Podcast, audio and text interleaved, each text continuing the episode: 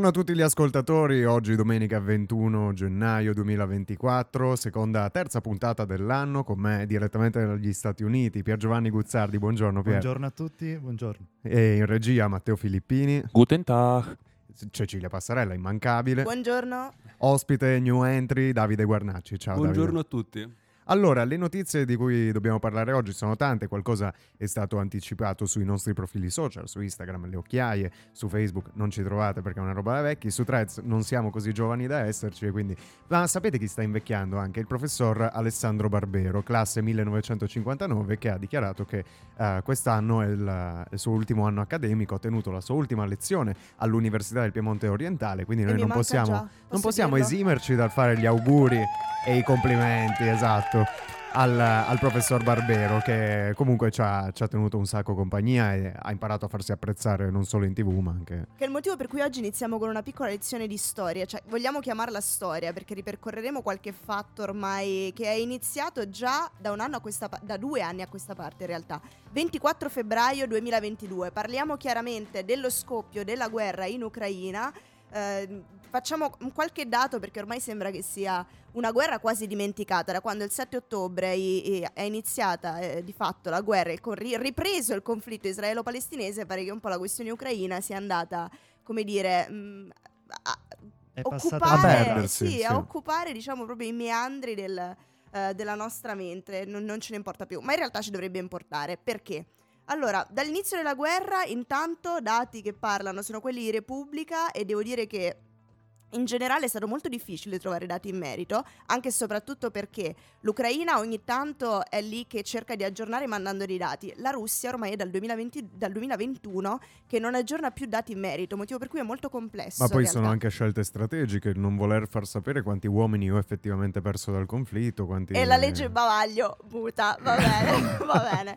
La Russia dall'inizio del conflitto ha perso 374.000 sì, 520 soldati. Riferisce però allo Stato Maggiore delle Forze Armate in Ucraina. Quindi anche questi sono dati che abbiamo da parte dell'Ucraina e noi li abbiamo da direttamente dalla con Russia. eh, le pinze. E il Ministero della Difesa russa, quindi diciamo dal settembre del 2022, ecco, non comunica dati. Tra i civili sono circa 10.000 i morti a partire da ottobre 2023. Eh, o meglio, i dati sono aggiornati a ottobre del 2023 perché non abbiamo altri dati dopo ottobre.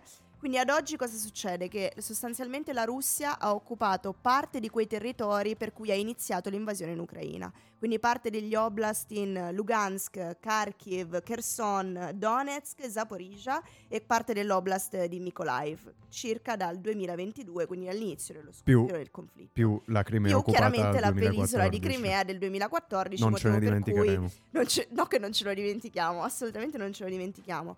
Cosa è successo in tutto questo, in questo periodo? Vediamo un po' di aggiornamenti degli ultimi, degli ultimi giorni.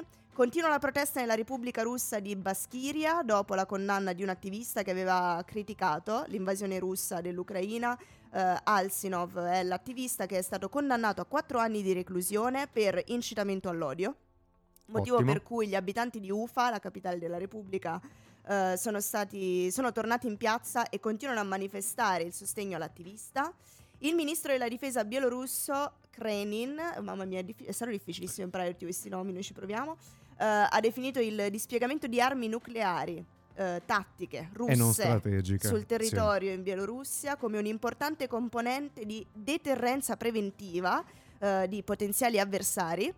Ancora, la Russia mantiene circa 22.000 militari al confine settentrionale con l'Ucraina, questo scrive il comandante delle forze armate eh, di Kiev, e continuano soprattutto i bombardamenti sul confine. Ancora, secondo il Financial Times, la Russia pianifica una grande offensiva sul fronte in Ucraina nell'estate del 2024, quindi approfitterebbe Sì, sostanzialmente approfitterebbe sostanzialmente delle rielezioni ru- ehm, statunitensi del, del novembre per cercare di eh, diciamo attirare l'attenzione su quel fronte nel momento Con in cui Stati sono Uniti tutti distratti, concentrati certo. esatto sulle elezioni del presidente. Eh, questo articolo cita sostanzialmente forze di sicurezza ucraine, Mm. quello che annuncia appunto dell'offensiva russa nell'estate del 2024 e eh, scrive il Financial Times che l'obiettivo dell'offensiva, potreb- dell'offensiva potrebbe essere la, compone- la, completa occupazione degli oblast attualmente parzialmente occupati, quelli che abbiamo nominato fino adesso, e forse l'occupazione di Kharkiv oppure di Kiev. Eh, quello sarebbe, sarebbe la disfatta totale per, per l'Ucraina, quindi noi naturalmente non ce lo auguriamo minimamente che questo, che questo accada e speriamo che l'attenzione occidentale, soprattutto di un'Europa che potrebbe permetterselo maggiormente di, rispetto agli Stati Uniti che invece sono sull'orlo di un'elezione molto importante di cui parleremo tra poco. Uh, Ma continuiamo perché le notizie non sono finite. Mosca convoca l'ambasciatore francese a cui è stato denunciato il crescente coinvolgimento e quindi sostanzialmente la, la crescente uh, fornitura di armi da parte della Francia al regime di Zelensky e questo secondo lui provocherebbe un'escalation di ostilità.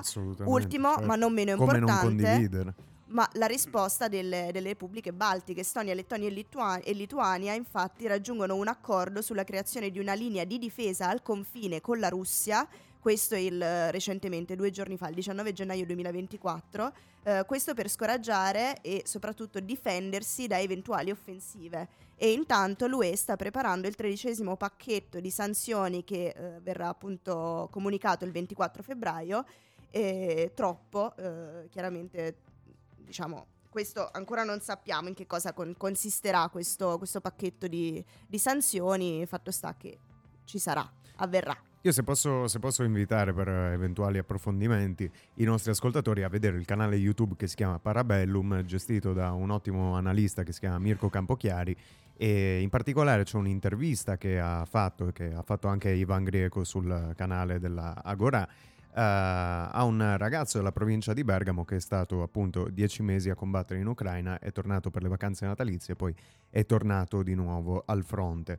E il racconto che ha fatto, che ha fatto uh, questo, questo, ragazzo um, non è particolarmente rincuorante, soprattutto sulla disponibilità di munizioni che sarebbe in mano agli ucraini in questo momento. Parlava di una potenza di fuoco 70-30 a favore della Russia.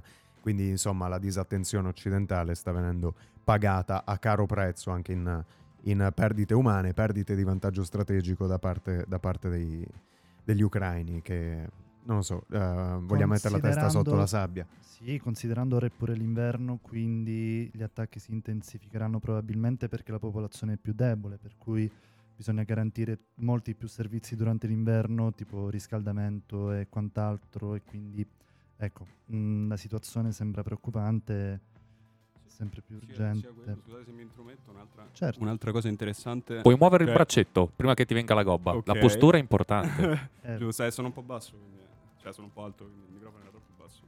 E, ehm, secondo me è, inter- è, diciamo, è, interessante notare come adesso probabilmente l'Ucraina va, inizia a pagare il prezzo del tempo di questa guerra che è nata con uno sbilanciamento evidente di forze.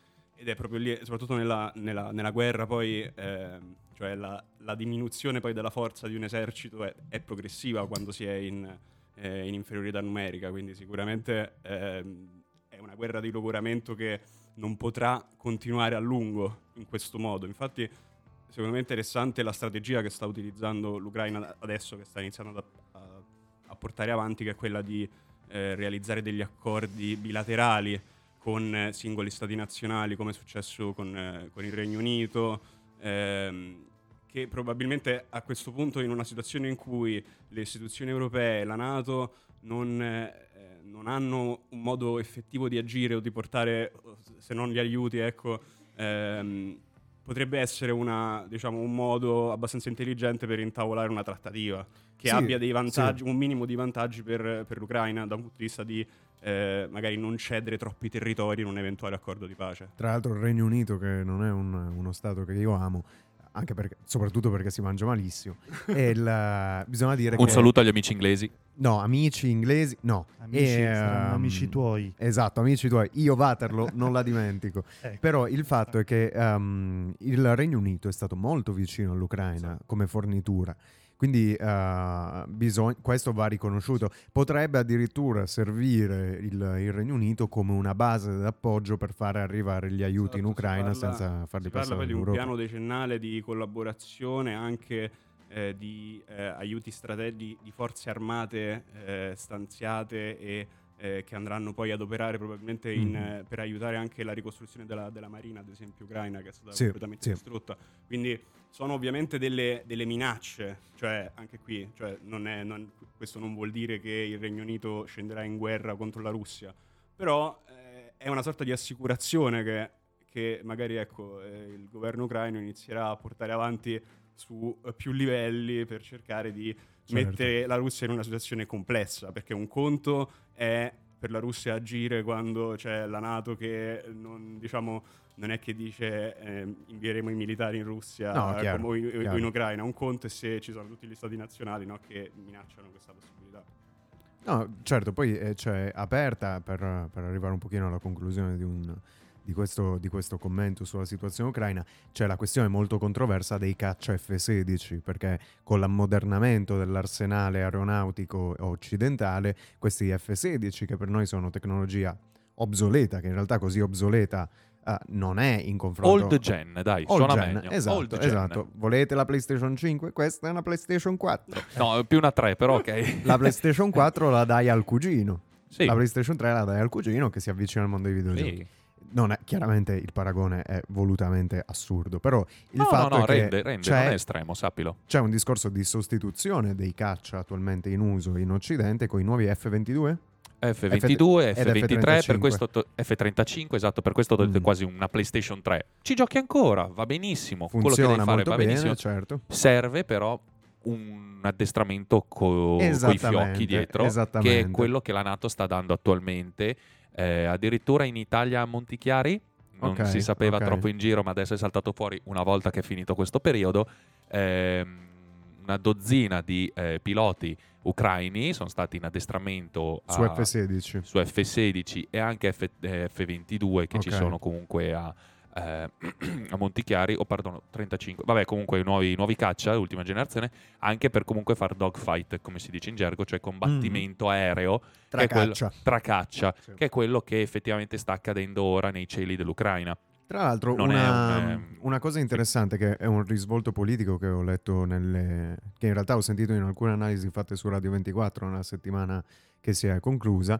ehm, non ridere, Pier. No, Ehm, il fatto del- degli aiuti all'Ucraina da parte degli Stati Uniti sarebbe uno stanziamento di soldi pubblici che andrebbero ad aziende americane che producono la componentistica e gli armamenti che poi verrebbero forniti all'Ucraina. Questo avrebbe un effetto positivo sull'economia privata americana, non su quella pubblica perché chiaramente vai a fare debito, e una ricaduta anche sulle vite dei cittadini americani che avrebbero maggiore lavoro e questo sarebbe un sostegno anche a Biden e alla sua politica economica perché avresti un fronte di spesa e di assunzione di nuovo lavoro che andrebbe a far fare bella figura a Biden. Mi sembrava uno spunto interessante, però chiaramente sono parole al vento perché vedremo i risultati nelle urne.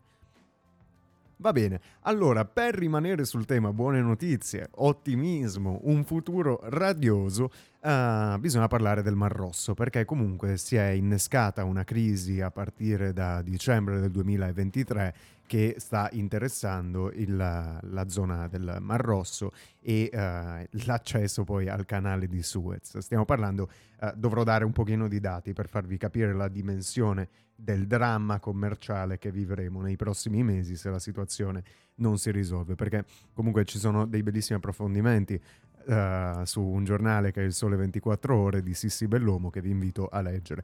Però il fatto è che c'è un allungamento gigantesco dei tempi di spedizione che sta mettendo in seria difficoltà le aziende in Europa soprattutto. Perché far passare una nave che parte dal porto di Shanghai e che arrivi nel Mediterraneo richiede 27 giorni passando dal Mar Rosso, che è un significativo taglio di strada, diciamo. Il canale di Suez è stato un progetto importante, mettiamola così. Il eh, passare invece dal capo di Buona Speranza ne richiede 40, perché la maggior parte delle compagnie che si occupano delle spedizioni e della navigazione nel mondo, le compagnie commerciali, ma anche le crociere, che comunque anche quello è un business, eh, si rifiutano di passare nel Mar Rosso. I dati sono una differenza rispetto al- allo stesso periodo del 2023 perché negli 11 giorni del 2024 sono passate 65 navi per lo stretto. Nel 2023, nei primi 11 giorni del 2023, quelle navi erano 143, quindi stiamo parlando di una diminuzione del traffico commerciale del 55%. Cosa rappresenta per noi il, il, canale di Suez? Prima di tutto rappresenta il 12% dei traffici commerciali mondiali, il 10% dei prodotti petroliferi raffinati, quindi benzina e altri, e altri prodotti che servono per la produzione delle plastiche, ad esempio l'8% è il gas liquefatto, difatti il Qatar ha interrotto le spedizioni, il Qatar che da solo rappresenta con il suo gas liquido il 16% dell'importazione energetica europea, quindi stiamo parlando di quasi un quinto, ragazzi, sono cifre molto importanti, il 5% eh, del greggio, quindi del petrolio eh, allo stato puro, il 14,6% dei prodotti cerealicoli, che non vedremo solo quando andremo a comprare il riso o la pasta, ma anche la carne perché serve per produrre i mangimi per l'allevamento. Il, il 15% dei fertilizzanti, che è una crisi che abbiamo già visto con lo scoppio dell'Ucraina, perché noi dalla Russia importavamo un sacco di fertilizzanti utilizzati poi nell'agricoltura. E il dato più inquietante è il 40% dell'import-export marittimo italiano. Quindi stiamo parlando di un mercato pari a 154 miliardi di euro per l'Italia. È drammatico. Per ora i mercati stanno resistendo, però è presto per dirlo perché attualmente un ritardo sulla spedizione Cioè, va sui 15 giorni di media per una spedizione da Shanghai, quindi dal, dal ma- maggior porto orientale fino al Mediterraneo. 15 giorni di ritardo che però andranno ad espo- esponenzialmente ad aumentare. Per febbraio è già previsto un ritardo di 30 giorni. Quindi questo si, verif- cioè, si eh, come dire, eh, tradurrà anche di fatto anche in un aumento dei prezzi. Perché Dovremmo pagarla in giugno. in cui tu non, non passi più per eh, mh, sostanzialmente i canali di Suez, ma devi passare per capo di Buona Speranza, oltre ad avere un ritardo eh, chiaramente nell'approvvigionamento, dovrai anche pagare un sovrapprezzo relativo alle spese di spedizione. Assolutamente, carburanti, assicurazione, Che di eh, fatto è quello che stipendio. già succede attualmente per altre materie prime eh, in- apposta per quello che è il, il conflitto russo-ucraino sostanzialmente. Assolutamente. Poi il giornale fa notare molto interessantemente, il giornale, il giornale, eh, quello diretto da Sallusti, non un giornale a caso, fa notare tra l'altro interessantemente che potrebbe esserci un problema di approvvigionamento che metterebbe in difficoltà la realizzazione del PNRR nelle operazioni. Quindi eh, se noi non realizziamo quelle opere previste dal PNRR perdiamo i soldi. Una ulteriore difficoltà nel reperire le materie prime ci metterebbe in un mare di deiezioni. E, eh, il fatto è che, e poi finisco con le cose inquietanti, eh, l'amministratore delegato di Polen Shark, che è un'azienda che ha un nome britannico seppur italiana, ha dichiarato che eh, loro aggiornano i prezzi semestralmente, così avviene nel mercato della moda per esempio, però anche in tanti altri mercati che hanno una maggiore el- elasticità all'aumento delle materie prime. Aggiornano semestralmente, quindi ad esempio sulla moda vedremo gli aumenti eh, in giugno. Però capiamo che la moda è una punta dell'iceberg, anche perché uno può rinunciare a comprarsi la giacchetta, ma non può rinunciare a comprare il pane, non può rinunciare a comprare la carne, non può rinunciare a mettere la benzina nella macchina. Ikea ha smesso di produrre mobili perché non arrivano più eh, le componenti, le viti, le minuterie, come piace dire a Tommo. Le minuterie. Le minuterie, che belle le minuterie. L- e Tesla ha chiuso la produzione delle proprie auto, o comunque ridotto pressoché al Mm. minimo, nella super azienda, nella super fabbrica eh, in Germania, perché non arrivano più componenti dalla Cina. Idem, Cioè, Volvo. Idem, Idem Volvo, Volvo. cioè stanno limitando, stanno chiudendo, stanno cassa integrazione, quello che può essere, non so se c'è Esatto. l'equivalente tedesco, Sì, c'è la cassa integrazione. così, eh, perché non arrivano materie prime. Siamo come all'inizio del Covid, che la gente c'è, la domanda c'è, ma manca la materia prima Difatti- per lavorarla. Difatti hanno paragonato la situazione. sale. e Infatti, infatti, e è un infatti la BCE. L'inflazione sale, E- sentilo, mamma mia. quanto è Infatti la BCE ha già dichiarato che farà fatica a mantenere l'abbass- eh, l'abbassamento dell'inflazione tassi. che aveva, dei tassi, esatto, scusami, che aveva già eh, anticipato per, ehm, per questo motivo qua, cioè che si rialzerà l'inflazione, quindi mh, gioco domanda-offerta. È anche lì. drammatico, è drammatico. Inoltre, eh, dopo una quindicina di giorni da inizio anno in cui c'è stata una trattativa sotto banco, questo arriva da fonti giornalistiche non confermate, quindi la prendiamo un po' com'è, di trattative sotto banco tra gli Stati Uniti e i ribelli Houthi, che chiamiamo Houthi, ma in realtà il nome originale è Partigiani di Dio, eh, non ha portato a nulla e si è concluso con eh, un bombardamento eh, organizzato da Gran Bretagna e Stati Uniti su alcune postazioni dichiarate missilistiche o dichiarate comunque di interesse militare sul territorio yemenita, che però in realtà non ha portato a nulla se non a un'escalation. C'è stato un attacco ieri alla ventottesima nave dall'inizio di quest'anno che ha dimostrato la, l'inefficacia del, dell'effetto. E quindi per questa e altre buone notizie continuate ad ascoltare le occhiaie. Esatto, però prima andiamo, andiamo in musica. Andiamo in musica, sentiamo un po' di musica e torniamo tra pochissimo.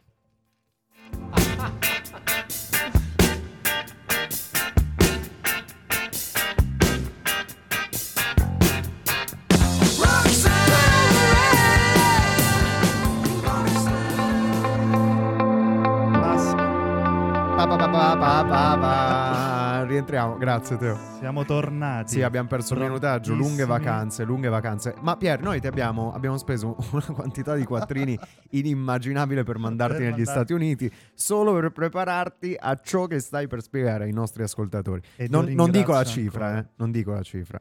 Questa volta lo spiegotto, visto che Sofì Ricciolo non c'è, ce lo fa Pier. Quindi io voglio aria sulla quarta corda perché è arrivato il momento finalmente di parlare di questioni importanti. Cioè, non che quello Oddio. di cui abbiamo parlato prima non lo fosse, però era quello che tutti stavamo aspettando. Quindi aria sulla quarta corda che parte lo spiegotto di, di Questioni Pier. calde, caldissime. Cominciano le primarie negli Stati Uniti. Hanno, si è già votato per il partito repubblicano. Si voterà mercoledì per i democratici. Per quanto riguarda dove si comincia, innanzitutto, avrete sentito parlare di caucus in Iowa. Cos'è il caucus e cos'è l'Iowa, soprattutto? che vi chiederete. Quindi dicevamo primarie repubblicane, i candidati per il partito repubblicano sono Trump favoritissimo, secondo me pure per le presidenziali, De Santis, la Haley è, la- è il, il quarto, possiamo dire, in eh, termini classifica. di classifica per quello che è stato il riscontro delle- di queste prime elezioni è Ramas- Ramaswamy, eletto è candidato di origini indiane, difficile da pronunciare. Possiamo riavere dietro in soldi de- Sì, de- del tuo viaggio? Cioè, sì. no, no, no, no, che tra l'altro no. dicevo... no, Lo però scontrino, ce l'abbiamo? lo scontrino, mi Sì, sì, spiace. è tutto, è tutto Avete ragione, sono andato... Segno dopo, segno dopo. Vai. Però no, dicevamo primarie con la modalità di elezione del caucus, che si differenzia dalle primarie per il tipo effettivo di elezioni. Non votano in Iowa, che è uno dei 50 stati americani, attraverso come facciamo un po' noi, quindi si va in cabina elettorale, si scrive il proprio voto durante la giornata, Ciucciando la matita copiativa. usando la matita copiativa, Ma bensì ciucciando nel senso che sei lì e dici che la si morde, voto che è così, faccio? in Masticata già faccio? da altri 150 elettori prima di Che- te. che- chiediamo ai nostri ascoltatori, voi ciucciate la, ma- la matita quando andate a No, è votare? illegale Ma ci ciucciare la pensate? matita copiativa. Non lo so. In America il problema non ce l'hanno perché non Esatto. c'è la matita, loro possono portarsi la propria penna, possono portarsi la loro matita, laddove serve effettivamente scrivere, perché i caucus prevedono che cosa? Che nel giorno di elezioni, in un'ora prefissa, in una fascia oraria di circa due ore, dalle, sei- dalle 4 e mezza alle, 5, alle 6, così decidono loro, ci si riunisce in sedi diverse, si è cominciato nell'Iowa, si procederà poi successivamente in New Hampshire e possono essere ristoranti, possono essere palestre e si dibatte. Cioè, nel caso se guardate e consiglio di guardare il servizio di Francesco Costa su. YouTube, effettivamente lì c'era una busta, avevano predisposto con dei foglietti di carta, tu ti portavi la tua penna, scrivevi il nome del candidato che volevi votare e mettevi in questo sacchetto di carta. Ma da altre parti funziona che ci si riunisce, si vota per alzata di mano, Mm. quindi si creano i gruppi per cui elettori del candidato 1 e si riuniscono 2, 3, eccetera, eccetera. Si elegge un rappresentante di quel gruppo, si discute un attimo e poi ci si scambia le opinioni tra gruppi. Esatto, la E cosa figa è che una seconda tentano volta. di, convinger- di convincersi l'uno delle idee dell'altro. E si crea un problema, secondo me, un circuito, eh, si innesca un circuito particolare, perché in un territorio come l'Iowa, che è un territorio grande quanto la Grecia, ma che a differenza della Grecia ha solo 3 milioni di abitanti, a dispetto dei 10 milioni invece della Grecia. Quindi Che, che è con- già, che, che già so- sottopopolata la Grecia comunque. Sì, è molto Capito. disabitata. Ma L'Iowa è posto pieno di pagnotte di mais, se volete saperlo. Campi, sì, davvero. Eh, si crea il problema per cui ci sono tanti villaggi, tanti paesini piccolini dove ci si conosce tutti Ed effettivamente il rischio è quello che ci siano quelli che noi chiamiamo i don da noi, persone molto Sì, sì, influenti. sì, sì. opinion leader. Da, da, don da ti- dove? Dove No, si vabbè, andiamo-? Da vai giù, avanti, a casa non mia. ti- Ah, non ti- Non Sicilia, ti, non ti impantanare. che possono effettivamente influenzare perché visivamente io so chi vota per chi e quindi si innesca questo processo qua detto questo in Iowa ha vinto Trump eh, in maniera molto consistente sembra essere l'unico candidato mh, il candidato finale insomma anche perché le altre le controparti tendono a trattare molto coi guanti il loro principale ehm, nemico principale competente, ecco, Trump. Eh, e quindi, insomma, questa è la situazione. Iowa, che è il primo stato che apre alle primarie, che si chiuderanno a luglio. Da sempre. Da sempre, effettivamente non c'è un motivo, è una questione consuetudinaria, eh, che si chiuderanno invece in New Jersey eh, e che effettivamente risulta essere importante come stato proprio perché chi vince in Iowa tende poi a spianare la strada per eh, la vittoria finale delle primarie. Si faceva l'esempio di Obama che era Mm. sfavorito nel 2008, riuscì investì tantissimo in Iowa e vincendo in Iowa poi riuscì a soverchiare la, la, La Hillary Clinton. la- Ma questo sempre per lo stesso Hillary- principio, diciamo, per cui quando anche si va a votare un po' in Italia, a partire dai, dai risultati degli exit poll, si pensa che possa un po' influenzare anche il voto delle persone che ascoltano, quindi la televisione, e poi vanno a votare. Sì, eh, perché effettivamente poi puoi cavalcare Però- sulla A vittoria. tutti piacciono i, vicito- i- i vincitori. Sì, Eh, certo. la barca dei certo. vincitori è sempre più Sì, bella. Sì, la logica Certo. è quella. Se sei, sei convinto i cari cittadini dell'Iowa, effettivamente. Poi comunque in America hai delle tempistiche molto più lunghe, per cui c'è la vittoria adesso in Iowa, però Poi cioè, puoi, fare, settimana- puoi marciarci sopra in un certo senso, cioè quindi comunque puoi cavalcare piuttosto che un exit poll che sono un paio d'ore, però comunque lì puoi proprio Sì, sono sei sopra mesi tanto. per eh. cui loro cavalcheranno Mm. su Poi, quello. poi va, va detto che Trump è anche ha vinto senza dibattere nessuno. Questo anche Uh là là! Fa, fa molto. Sì, non si è prestato. del- non si è della prestato. forza anche politica, secondo me. Magari non ha annoiato nessuno, ha detto dai questo lo voto, è simpatico, non Mi mi, è dispiaciuto per Ron Sono un DeSantis. po' annullati tra di loro. Ci credevi? No, non, è- non ci ho mai creduto. ci Non ci ho mai creduto. Ma io, a differenza vostra, che siete dei cinici, sono molto più umano. E Cos'è dopo- che sei tu? dopo il, Cos'è dopo il che sei? discorso che ha tenuto, dopo il comizio che ha tenuto, è sceso, c'era la sua coniuge e si sono dati la mano. Cioè, mi chiedo, va tutto bene in casa De Santis? Perché se io scendo, c'è la mia dolce metà.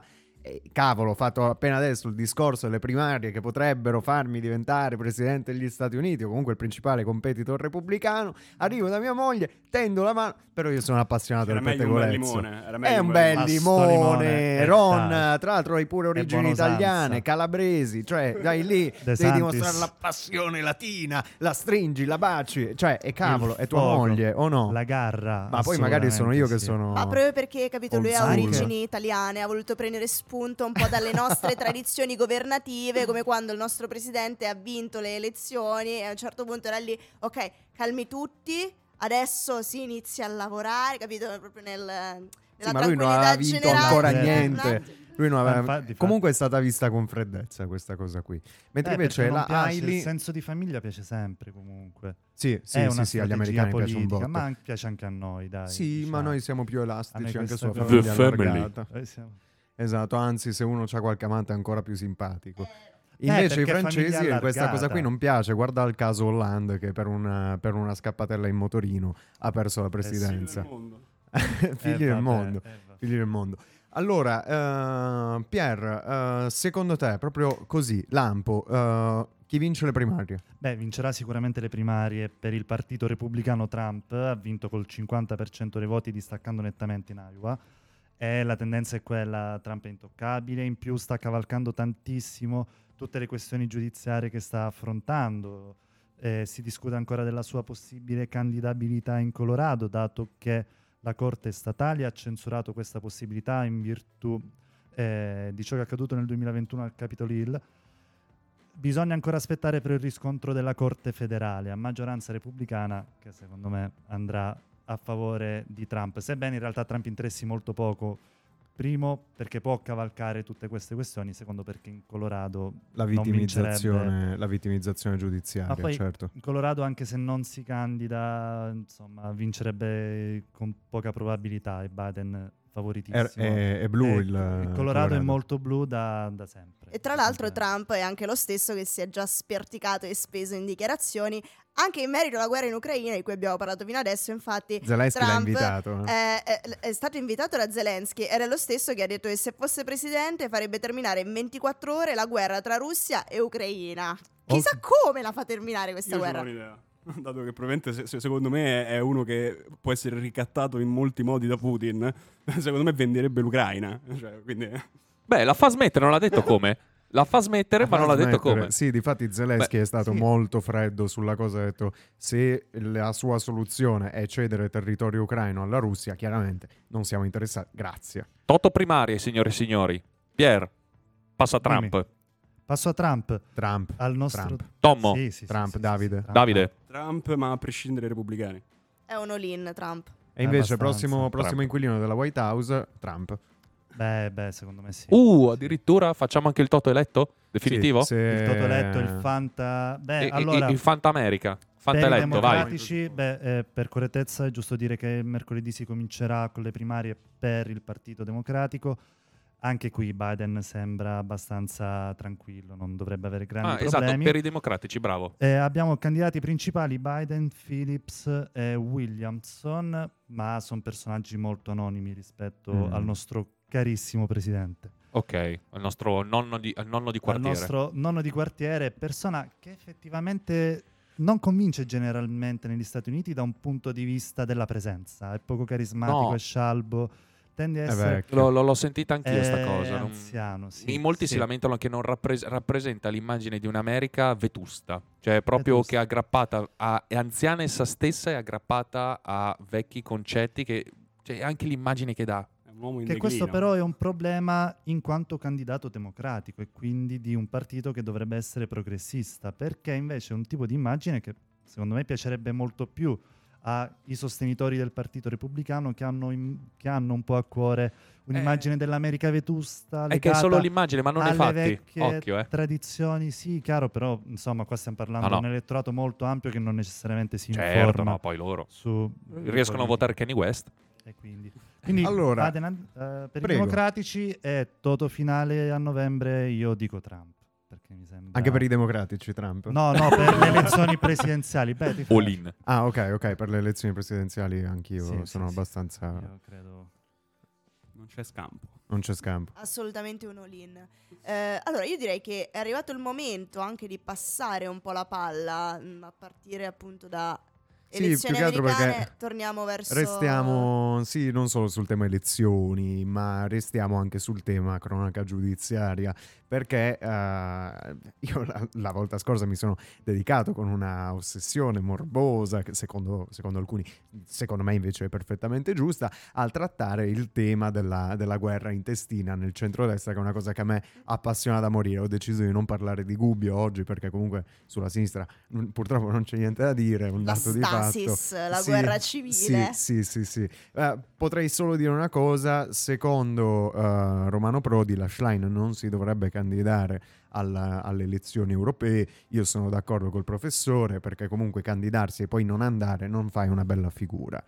Dall'altro lato alcuni Lo dici anche a sognano... Calenda? Lo dici Eh? anche a Calenda questa cosa possibilmente? Io l'ho detto, guarda che io e Calenda non siamo più amici, eh. quindi non so cosa pensi, ma io e Calenda non siamo più amici da quando il suo deputato Costa ha fatto l'emendamento legge Bavaglio, quindi dal 2021 che non siamo più amici. E comunque, ma io sono amico comunque di tutti. Allora, Che tornando... Eh? Ti ricordi pure il giorno? No, non mi ricordo il giorno, È però. rimasta Eh, beh, sì, è rimasta lì. È rimasta lì. Ehm, comunque, parlando un attimino di quello che avviene in casa centrodestra, sembra essere giunta la pace sulla Sardegna. Quindi, se, eh, se, eh, sì, arrivano insulti, ehm, ma la mia persona, ma io sono serafico e veramente buddista, quindi non rispondo in diretta. Allora, eh, tornando alla questione centrodestra, il, il, fatto è che si è giunti alla pace, eh, una pace a prezzo carissimo per il centrodestra in Sardegna e probabilmente il candidato comune sarà il sindaco di eh, Cagliari, Truzzu, che sarà sostenuto dal centrodestra. Il sindaco Truzzu che... Ehm, è giusto avere memoria storica, eh, anni fa aveva sostenuto il calciatore di Cagno che era stato cacciato e poi ripreso da Sky Sport perché aveva tatuato, eh, mi sembra, Dux sul braccio. E eh, i sostenitori di Truzzu, che eh, sono molto poco prudenti su questa cosa, gli hanno scritto sul braccio, o forse si è scritto da solo, è tutto da verificare, con un pennarello bianco si è scritto Trux sul braccio. Quindi eh,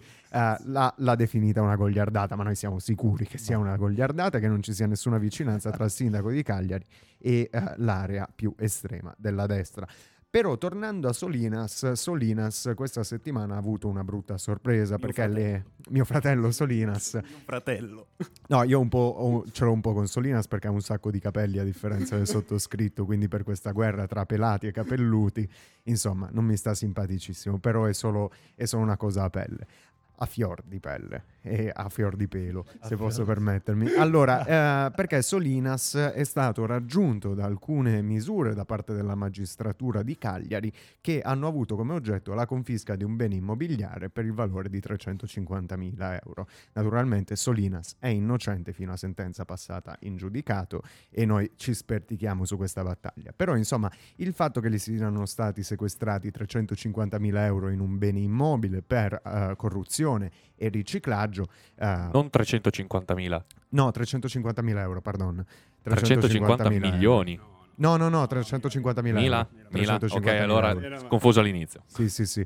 E su un filone di indagine che ha interessato uh, due argomenti principali. Il primo è la, noni- la nomina di, una, di, una, di, un fedele di Solinas alla dirigenza di un'azienda a partecipazione pubblica e uh, a cui sarebbe poi susseguito il passaggio di beni immobiliari. Solinas avrebbe venduto, ma senza mai trascriverlo, non voglio scendere troppo nel tecnico, ma senza mai portare a un compimento giuridico il contratto di compravendita per 250.000 euro, per 200.000 euro. Questo è sempre quello che sostiene la procura, naturalmente ci tengo a precisare tutti innocenti. Um, e lui in cambio avrebbe avuto un immobile vicino a una spiaggia molto bella nel Cagliaritano che appunto è quello che è stato oggetto di sequestro. Tra l'altro ci sarebbero anche legami con la massoneria, ma su cui non desidererei dilungarmi eccessivamente.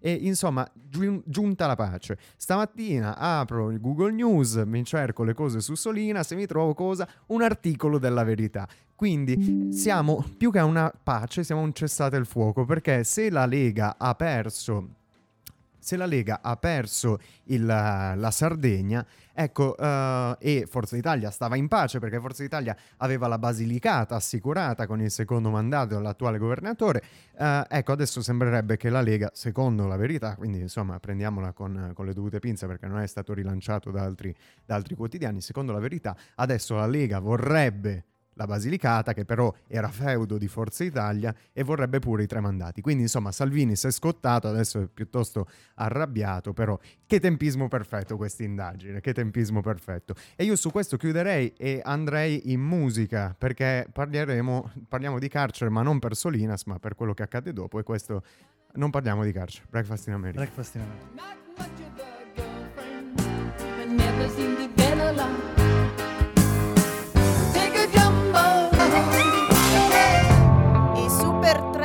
Con Breakfast in America, ma noi torniamo invece in Italia a occuparci di questioni che ci interessano sempre, sempre comunque ci Però non c'è nessun link con la vicenda Solina, non c'è, in, no, in quello non, di cui stiamo per parlare. Io direi, ci vorrei dire non ancora, ma no, diciamo no, non c'è questo, non c'è ancora nessun C'è un link. potenziale link. Vediamo, no, vediamo, nel dubbio pro reo sempre, nel dubbio pro reo. Parliamo infatti della questione carceri di cui Parliamo infatti della questione carceri perché? Perché Antigone denuncia già 20 suicidi in carcere al 17 gennaio 2024, i primi 20 suicidi del 2024. Considerando che eh, siamo al 20 di, 21 di gennaio, stiamo parlando praticamente di un suicidio al giorno. Questa è una tragedia, questa è una strage. Non è un anno che inizia proprio con tutti i buoni auspici. Vorrei dire che è 2024. iniziato col botto, però in realtà non si tratta normalmente di suicidi di questo tipo, ma di altro tipo. No, botti dal, punto di vista, dal punto di vista bellico sicuramente. Allora, secondo Ristretti, che è il centro di documentazione fondato dalla casa di reclusione di Padova, sono sette già i suicidi accertati e 13 quelle morti classificate invece con altre cause, che includono quindi morti per malattia, morti per overdose, omi- morti per omicidio e morti per cause da accertare. Quindi comunque di fatto i 20 morti ci sono. Alcuni sono già stati classificati come suicidi, altri come cause da accertare o comunque altre motivazioni. Cosa dice la polizia penitenziaria? Andando sul sito e guardando un po' i dati, noi notiamo che nelle carceri italiane avvengono in media circa 4-5 suicidi al mese. Motivo per cui direi che siamo già oltre in questo Mm. caso. Eh, quella che è la media nazionale, una frequenza questa, che avviene in carcere, di 19 volte più alta rispetto alla frequenza con cui le persone si suicidano fuori dal carcere. Io chiedo scusa per la mia voce, purtroppo sono un po' raffreddata. Stai un po' andando sono, benissimo. Un po' sono Non ti preoccupare. sulle punte, perché qua eh, so- sono un po' bassa, scusatemi, qui ci lamentiamo dei pochi capelli, della bassezza, ci lamentiamo un po', anche alle occhiaie ci piace lamentarci. Senza contare quindi eh, anche i suicidi che purtroppo investono anche la polizia penitenziaria stessa, perché ci sono anche casi, eh, diciamo, eh, superiori nella media all'interno dei penitenziari che coinvolgono anche polizia penitenziaria Sì, rispetto ai civili duro, normali. Molto molto duro, difatti hanno diritto a un'assistenza eh, psicologica che non so come venga fornita, so che hanno diritto e a periodi di sospensione dal lavoro molto più lunghi rispetto ad altre professioni. Allora, in generale la polizia soffre, diciamo, di un tasso di suicidi eh, più alto rispetto a quello dei normali civili. e le forze Questo, armate. questo tasso si alza chiaramente per quanto riguarda la polizia penitenziaria, bisogna anche contare che eh, ci sono chiaramente più uomini che donne tra i poliziotti e il tasso di suicidi è chiaramente più alto negli uomini piuttosto che nelle donne, quindi anche questi, questi dati insomma vanno presi un po', un po' così. Chiaramente il problema è correlato anche in parte al sovraffollamento delle carceri che abbiamo in Italia, perché in realtà al momento abbiamo più di 10.000 detenuti in più nelle nostre carceri italiane rispetto a quello che le carceri possono attualmente ospitare. Sì, Quindi il sì. problema c'è ed è grave. Sono Ed tanti. interessa da nord a sud, perché anche il carcere di Bolzano è in sovraffollamento, per fare un esempio. Sì, è, è diffuso ovunque, non è che ce n'è uno No, esatto. particolare che è stracolmo. È un disagio ben spalmato, È un È un disagio così. ben spalmato. Chiaramente il sovraffollamento delle carceri non ci deve indurre a pensare che noi stiamo vivendo anche un problema di criminalità. Cioè, questo è un dato che noi abbiamo, ma che di fatto non è correlato all'aumento della criminalità in Italia. Infatti, eh, a parte che il sovraffollamento delle carceri, come giustamente tu dicevi, riguarda tutta Italia, ma non è uguale in tutta Italia, perché per esempio abbiamo eh, carceri nella Puglia che hanno un mm, dato di eh, affollamento che è pari al 161%, quindi con un più 60%. Difatti c'è, c'è stata anche una rivolta carceraria l'anno scorso, nei primi mesi. e in Lombardia del 137%. Ma eh, a proposito del problema della criminalità in Italia, se andiamo a vedere la sintesi del rapporto di ricerca del Ministero dell'Interno, che è stato fatto nel maggio del 2023 e che si chiama sostanzialmente La criminalità tra realtà e percezione, ci dà alcuni dati rispetto all'andamento della criminalità in Italia a partire dal 2007 fino ad arrivare al 2022.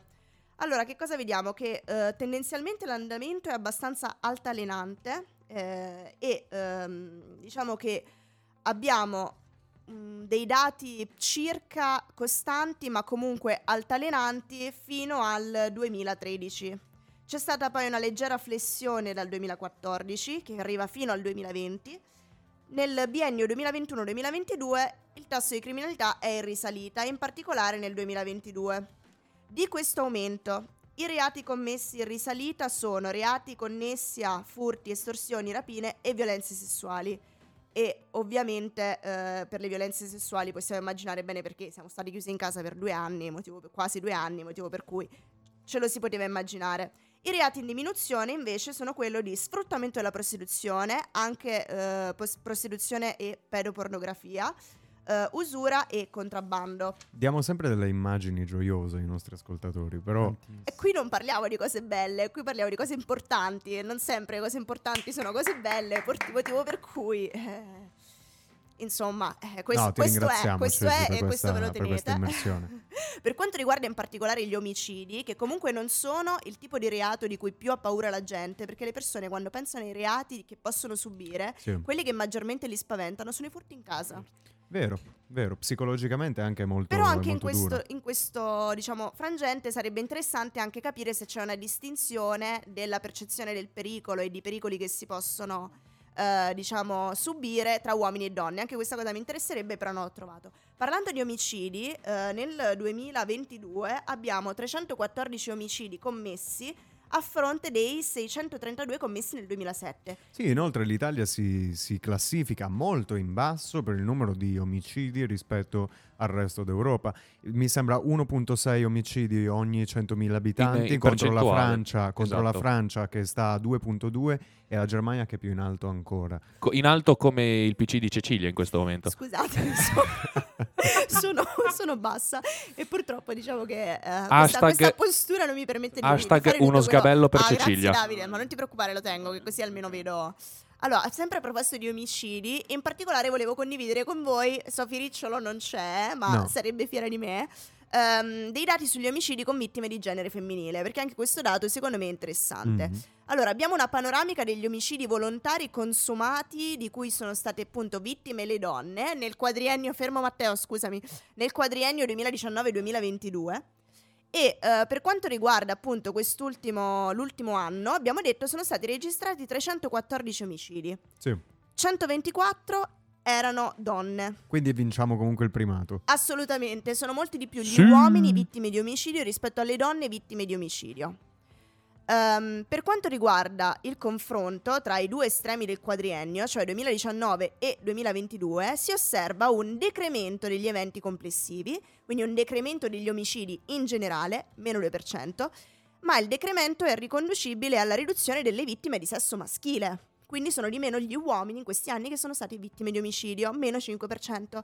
Mentre per le vittime di genere femminile si registra un incremento del 4%. Quindi cosa succede? Che praticamente mentre gli uomini sono sempre diciamo in, in- in- in diminuzione, diminuzione, le in termini di maschili. vittime di omicidio, le donne no, restano sempre uguali. Quindi anche in questo caso non abbiamo più donne vittime di omicidio, ma le donne restano più o meno sempre uguali perché comunque l'andamento è più o meno del 4%.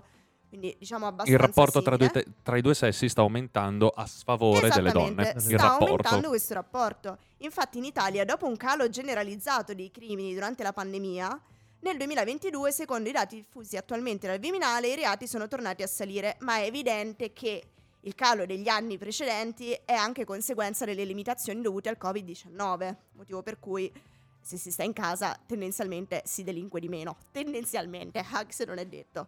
Eh, aumentano invece i crimini informatici che sono cresciuti dell'80% solamente nell'ultimo anno. Che quelli aumentano senza problemi quando stai chiuso in casa davanti a un PC. Per quanto riguarda invece la percezione, e con qui chiudo così poi commentiamo, per quanto riguarda la percezione della sicurezza delle città, un'indagine sul territorio nazionale che ha coinvolto circa mille cittadini, eh, sempre nel 2023 questo, eh, ha indagato diversi temi legati a criminalità e sicurezza. Infatti la percezione della sicurezza, eh, che cosa dice? Che sostanzialmente, che cosa abbiamo rilevato? Che il 61,5% dei cittadini afferma di vivere in una città, località che giudica sicura. E dal confronto con i risultati del 2019 abbiamo quindi un'inversione di tendenza. Quindi in realtà la percezione che le persone hanno eh, delle loro città è la percezione, per lo più, più del 50% pensa di vivere in una città sicura. Beh. E questo secondo me è un dato molto confortante, alla faccia di chi dice che diamo solo notizie negative. Cioè, No, no, per la carità. Eh, potevamo non darla, eh, questa Infatti, notizia positiva. Però Eh, eh, sì, eh, cioè il- hai portato tanti temi sulla tavola. Quello delle carceri sicuramente è un, eh, è un tema che tutti odiano trattare perché eh, comunque chi si batte per i diritti di- dei carcerati viene visto in maniera quasi meno encomiabile di chi si batte per diritti di altre categorie. Tuttavia la situazione delle carceri è disumana se noi vogliamo meno carcerati in futuro, quindi un'ulteriore diminuzione de- della criminalità e anche del disagio sociale, o facciamo qualcosa per i carcerati oppure non, eh, oppure non ne La, usciamo. la- la domanda da, da esterno. Chi- Ma ho detto una banalità. No, no, eh. dico tre giuristi, giusto? Uno, due, tre e vabbè, letterata, chiedo perdono. però comunque la, la domanda è rivolta a voi tre. Può essere anche il sistema giudiziario che fa sì che ci sia pienone Soprattutto a causa del sistema giudiziario. perché Sì. no, cioè, se io stavo pensando alla causa, come mai ce ne sono tanti? Non siamo un, po- un popolo eh, comunque incline al crimine, quindi dici va bene, non siamo americani o comunque stile quello lì che dall'oggi al domani una persona prende un, un mitra e fa una strage, quindi carcere assicurato praticamente. No, il problema però, è preventivo. come mai? Il problema è la carcerazione preventiva. Non che la carcerazione preventiva sia un problema. È il problema del sovraffollamento. È il problema del viene sovra- abusato. Cioè, Esatto, esatto. Perché eh, praticamente il giudice, nel caso in cui, eh, su richiesta del pubblico ministero, nel caso in cui dovesse rinvenire degli indizi che dimostrano la colpevolezza della persona e nel caso in cui ci siano determinati pericoli di fuga, di reiterazione, eccetera, eh, può, det- può, con decreto condannare la persona alla carcerazione preventiva in attesa della sentenza. Chi sono i destinatari di questa norma, di, questa- di questo decreto? Eh, principalmente sono gli stranieri che spesso non hanno un luogo sicuro dove attendere in detenzione domiciliare la sentenza. Esatto. Quindi è anche, è anche una cosa classista Poi c'è un un po' certo un- punto di un- vista. una responsabilità politica che ovviamente si porta avanti, non è, non è una responsabilità del governo Meloni di per sé, ma quella proprio della scelta di quali reati andare a punire. Poi, cioè, secondo me c'è, c'è gente in carcere che non ci dovrebbe proprio stare. È quello il fatto. Quello sia- secondo tutti. Sì, sì, sì, No, no, beh, infatti, però anche no, questa è una banalità. i- i- immagino però- però... quelli di matrice finanziaria, cioè un po' too much andare a rinchiudere una persona a matrice finanziaria, puniscilo dal punto di vista economico Certo. tantissimo, però la, la reclusione, la- cioè, una bancarotta mi viene da dire, tra virgolette, anche banale, po' too much. Comincia a essere mm, una... eh, perché non mi viene la parola? Una... eh, quando ti... Una? No, non un accadimento. No, vendetta. Inasprimento. Non un inasprimento. Madonna, quanti bei termini, ragazzi, grazie. Capito? No, no, no, una, una Ah, frode o comunque un sistema Ah, Ponzi, un qualcosa, ok, lì sei andato proprio a ledere la, la, eh, eh, la- la- capacità di vivere o comunque la capacità economica delle persone e quindi può anche starci, ma qualcosa comunque dal punto di vista finanziario. Evasione cioè- fiscale? Poi- poi le- Evasione fiscale, fiscale? io ti rilancio, l'evasione fiscale dovrebbe essere valutata di volta in volta, perché se tu evadi ma non fai del male, del tipo io ho la mia azienda, tiro soltanto così, il male l'ho fatto allo Stato, ma non a nessun'altra persona, quindi io in mezzo alla società posso starci. eh, l'hai fatto indirettamente. Esatto, cioè, ci- si può- esatto. Si può Sì, argomentare però- in quel modo. Esatto. Però allo stesso eh, tempo è indirettamente, quindi io non è che accoltello qualcuno alla cassa, quindi Non io posso stare in importa. mezzo alla gente. Io non capisco Vabbè. cosa c'è nella testa delle persone che vedono i reati finanziari come meno gravi. Se tu fai bancarotta fraudolenta, frodi i tuoi creditori, se tu fai evasione fiscale, frodi lo Stato e di conseguenza la collettività, e inoltre un white collar ha molto, meno pa- ha molto più paura del carcere rispetto a uno che dal carcere c'è già stato due o tre volte. Ma c'è il problema del sovraffollamento, puoi evitarlo qua. però. Però evitan- Però- sapendo che hai un problema a monte, cioè il fatto che c'è troppa gente dentro, puoi evitare quelli che effettivamente sono persone pericolose che non possono stare nella società, perché il carcere ha in primis questo scopo, poi la rieducazione, Sì, ma il problema è anche un altro, cioè tu non puoi continuare a curare i sintomi senza andare a fare effettivamente un'analisi di quelle che sono le cause. Anche, Cioè, esatto. Ok, va bene, inaspriamo le pene, ma perché la gente continua a delinquere? È questo il problema. Non è che tu devi mettere le, le po- le persone nella posizione di pagare di più per i crimini che commettono, tu devi mettere le persone nella posizione di delinquere sempre meno. Sì, e per esatto. carità, ci stiamo arrivando progressivamente perché l'abbiamo Ovvio. visto che la criminalità è in recesso, è in flessione negli Sì, ultimi sì. anni. Ma ci sono comunque dei dati che sono preoccupanti. Sì, il sì. tasso di omicidi sta, ok, benissimo, diminuisce per quanto riguarda gli uomini, però le donne Mhm. resta uguale. No, no, certo, però certo. i, i casi appunto di evasione fiscale ci sono, sono importanti. Tu dici non faccio un danno diretto nei confronti delle persone, ma se tu non paghi le tasse, tu stai comunque facendo un danno a me in termini di servizi. è che la il- sanità è il questo danno- il motivo Sì, per Cecilia, cui no, noi non abbiamo dividiamo il concetto di danno da quello che sono pericoloso per la società, cioè il carcere come metodo di reclusione, di allontanamento dalla società in primis. Sì, se sentite una voce fuori campo è della nostra amata Maddi che sta dando ehm, tips a No, Tommaso. in realtà stava facendo, stava facendo Esatto. un commento molto intelligente. Ok, pardon, pardon. No, no, finisco un secondo su, su Ceci. No, ehm, sì, il fattore che è vero, il danno è viene fatto, non sto dicendo che non, non è- non- non è- non viene fatto un danno che, però il fattore che non sei socialmente Pericoloso. pericoloso. Per quello dico la reclusione in carcere di una Non persona del genere non è necessaria. Io sono d'accordo. Esatto, quindi cioè, hai un problema a monte che è il sovraffollamento. cioè. cioè, per, per risolvere poi questo problema non è che puoi fare tante cose se non o far uscire persone in carcere o crei nuovi carceri. Esatto. Cioè, ci sono, sono due le strade che puoi Esatto. fare per risolvere il problema della sovrappopolazione delle carceri. Quindi è, è ovvio che una delle due, cioè quella di creare nuovi carceri, ha molti più problemi e può creare molte più complessità. A quel punto fai la scelta politica più semplice, che è quella di eh, fare delle amnistie, non so, o comunque andare a Farne uscire di più, farne entrare di meno. gente. Eh, E, e- e comunque ci sono e ce ne sono state perché negli ultimi anni, l'ultima se non sbaglio era del 2013, la trovate tutto in, questo, in questa sintesi che vi avevo nominato. 23.000 persone sono state eh, soggette di amnistia comunque, motivo per cui il problema, siamo d'accordo tutti, penso sul fatto che il problema sia il sistema carcere, voglio dire, è questo, però... mh, E la me legalizzazione delle droghe leggere. è- no. ne parleremo nella prossima sì. puntata. Andiamo in musica e parliamo- passiamo dopo la canzone con il prossimo segmento. Noi ascoltiamo. Tommo, tu che ci vedi meglio per piacere. Annuncia la canzone non abbiamo Johnny Cash, Folsom. Prison Blues. And I ain't seen the sunshine since I don't know when.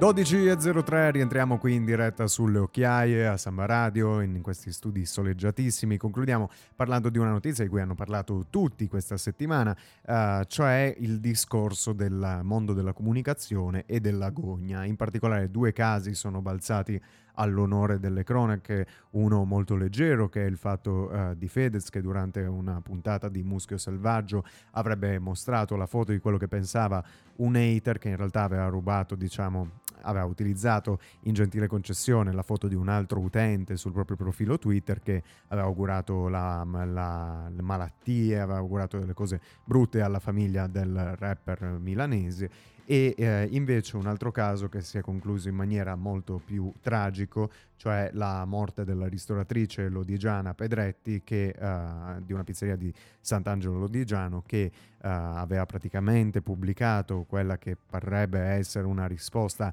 eh, falsa, una recensione falsa sul, sul sito eh, di TripAdvisor della propria pizzeria, in cui praticamente difendeva da questa recensione che attaccava i gay e i disabili, aveva difeso e aveva- era stata eletta immediatamente eroina dei social. Poi è stata soggetta a fact-checking eh, da Selvaggia Lucarelli, la non più giornalista perché si è, eh, si è autoradiata dall'ordine professionale e dal suo compagno Bigiarelli che aveva fatto un servizio per la RAI.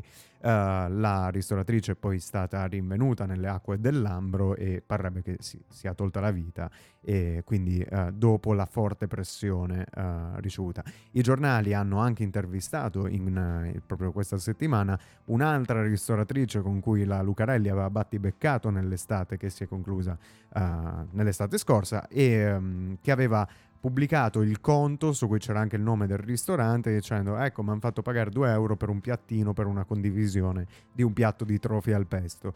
E lei nelle dichiarazioni dei giornali ha, ha dichiarato di aver ricevuto centinaia di minacce di morte dopo quello che è successo, dopo che la Lucarelli aveva postato questa, questa cosa qui.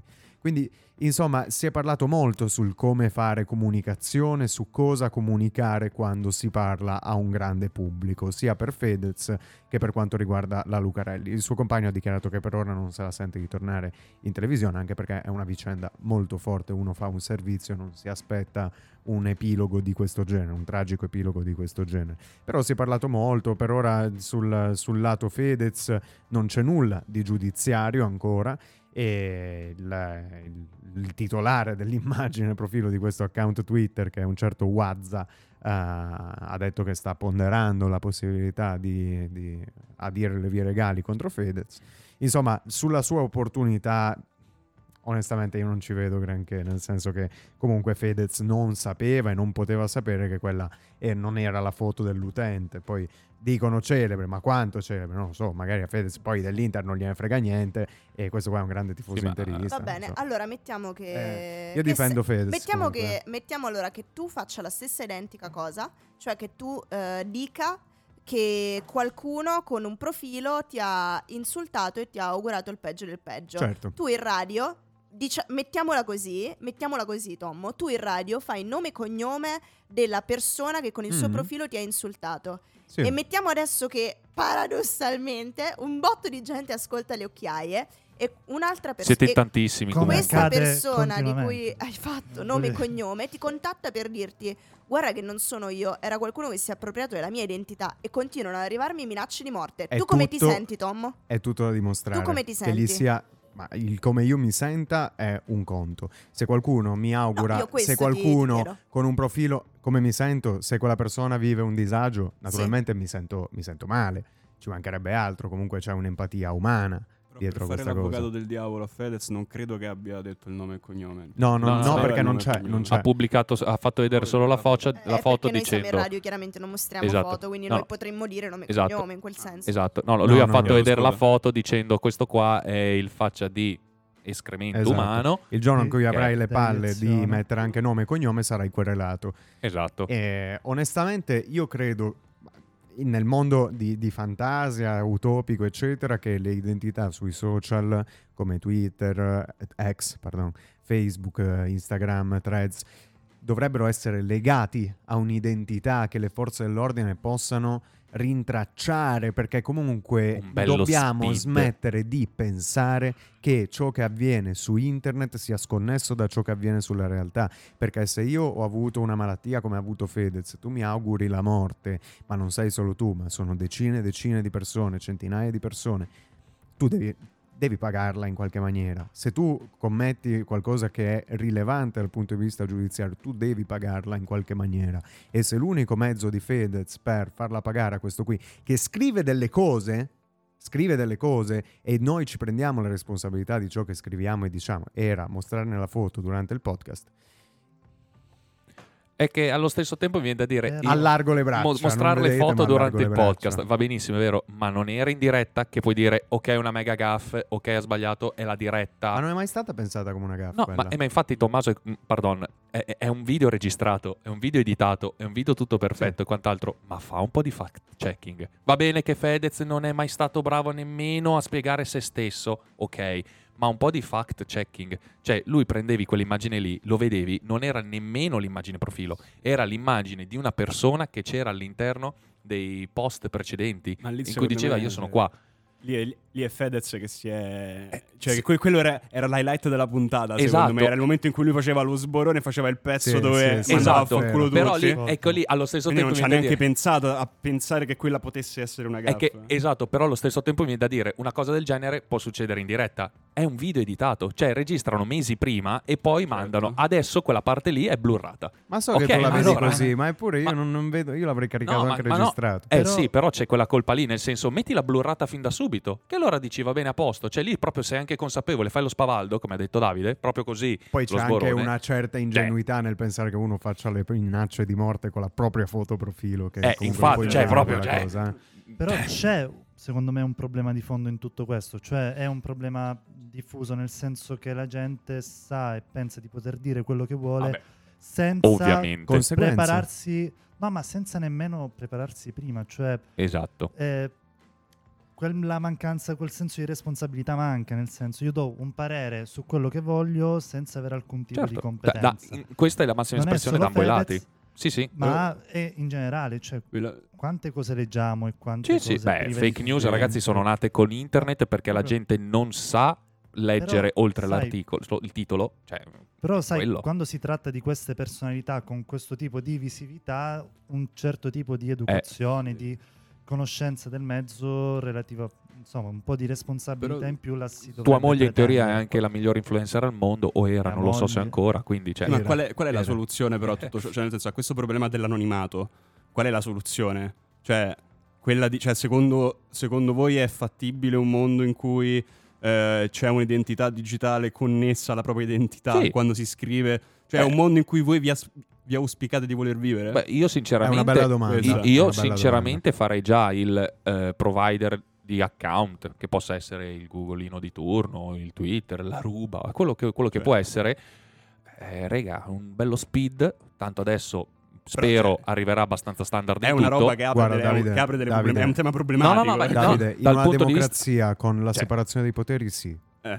Però il fatto è che la democrazia ha Cioè- pro- forse una data di scadenza, e idem la separazione dei poteri. E perché c'è, anche lì poi mi viene da dire non è che io persona comune riesco a sapere chi sei tu cioè no vado dalla polizia postale faccio partire le ricerche la polizia postale chiama mamma Meta Meta la sua c'ha l'account ma e il chi, link chi- chi governa la polizia, chi controlla la polizia chi postale? controlla i controllori? Vabbè, esatto. eh, lì, però lì allo stesso tempo, rega, significa allo stesso modo. O siamo allo sbando da un lato o allo sbando Eh, infatti, dall'altro. ma Però infatti a rischio... questo punto cioè, io, io coscienta- cioè, preferisco di scientemente preferisco di vivere- esatto, preferisco Ok. di vivere in un mondo in cui ciò è possibile, questo errore è possibile, non me ne frega un cazzo che Fedez ha sbagliato, la persona, l'anonimato, quello e quell'altro.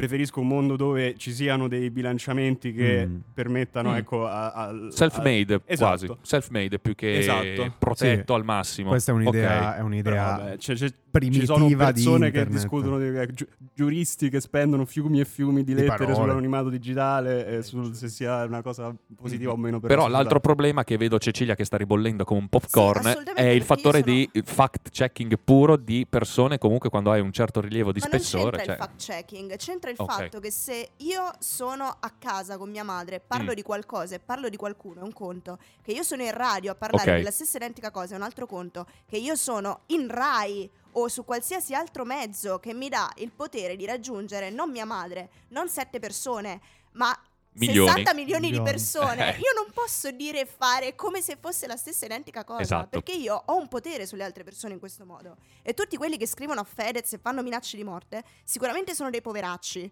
ok? E meritano una querela per quello che fanno. Ma restano comunque dei poveracci che non hanno il potere di Fedez, capisci? Esatto. È proprio questo il punto. Fa Che quasi sia- ridere sia che- una caduta di stile, sì, però Fedez dall'altro ha una lato, responsabilità. cavolo. Nel Eh, momento in cui esatto. tu hai un tot di follower, tu hai una responsabilità. La caduta di stile, Tommo, c'è, però allo stesso tempo è una caduta di stile che non è Cecilia che la fa come ha detto lei con sua mamma che le scappa la N-word per sbaglio. Qua è letteralmente se te- Almeno scappa No, la a te no, però Dai, l'esempio, dai, è l'esempio che detto. L'abbiamo sentito Piano, prima. No, no, no. piano, No, no, almeno no. scappa la No, N-word. no, no.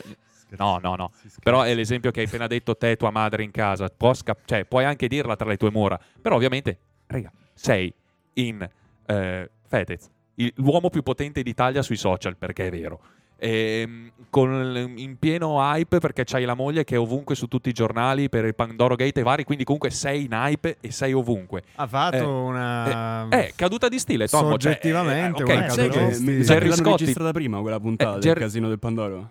Eh sì, Gerry Scotti tira una Madonna in prima serata, allora fa è caduta di stile. Sì, se è storto magari la caviglia, tira un, un porcone, però raga, è caduta di stile comunque. Cioè, eh, non è bellissimo se Gerry Scotti lo tira, lo può tirare mio nonno per casa se cade. Eh, che- cam- capiamo Ma che la per- stessa parola ha molti pesi diversi, come giustamente diceva Ceci. Perché ha delle conseguenze la caduta di stile di Fedez. Eh, esatto. Cioè, Va a colpire Secondo me non ne avrà, però... no, vabbè, non No. ne avrà perché è Fedez, quindi è spesso. Sicuramente il ragazzo mh, Wanda, no. Wazza. Wazza. Vedi, cioè, ha non lo detto- sai neanche tu, ma come poteva saperlo Ma Fedez? dai. O l'ottimo Davide Marra. Capito- cioè, Oh, Ma che tipo, che tipo di conseguenze? Secondo te? Ma no, il tipo che ha guardato l'intervista di Fedez e non sa che ha commesso Mm. effettivamente un errore, Ah, ok. becca il tipo in foto per strada e magari parte l'insulto. Sì, poi non addirittura hai anche la fanbase accanita che quindi può anche Però- essere veramente un accanimento Cioè- gratuito nei confronti della persona senza motivo, come per esempio era successo A uno- alla, alla ristoratrice, ristoratrice. l'estate Mm. scorsa che per 2 euro del piatto in più, cioè eh, si è presa uno shitstorm, come si dice Sì, in sì, sì. gergo, a gratis. La gente che magari non c'era... Beh, non proprio a gratis. Sì, sì, no, no, no, no, nel senso a gratis, a gratis perché comunque, cioè, se è vero i numeri che ha, che ha detto che ha ricevuto, cioè, veramente le è arrivata, mh, non lo so, le si è coperto il, ce- il sole, cioè, È anche un danno economico per la propria attività commerciale. Madonna, ma sai, vuoi mettere? Cioè, Ma di incredibile. fatti Fedez potrebbe pagarla sul mercato, cioè Ma un milioncino come la moglie, dai. Meno ascoltatori. Anche quello, cioè, capisci, una conseguenza pure per te. Nel momento in cui tu commetti una gaffa e le persone che stanno aspettando te tan- da un sacco di tempo e commetti quella gaffa ti salgono di sopra. Cioè, è proprio questo modo di comunicare. Appena tu sbagli qualcosina, ti arrivano tutti di sopra. Detto Esatto. questo, Vero. Detto questo, non, eh, non parlate male degli altri Shaman online. Hans. Non vogliatevi pubblicate bene. minacce di morte qua sotto, anche perché Amatevi. verrete querelati immediatamente. e Come vedete, a noi gli avvocati non mancano. No, esatto. Sono un po' esatto. dell'Ikea, eh, gli avvocati dell'Ikea, Scarsi. però... Ma sento una musica sotto, quindi ringraziamo Matteo Filippini, Cecilia Passarella, Davide Guarnacci. Bentornato, Pier. Grazie. E grazie anche a te, Tommo. Noi ci vediamo la prossima Domenica settimana. prossima, yes. Ciao.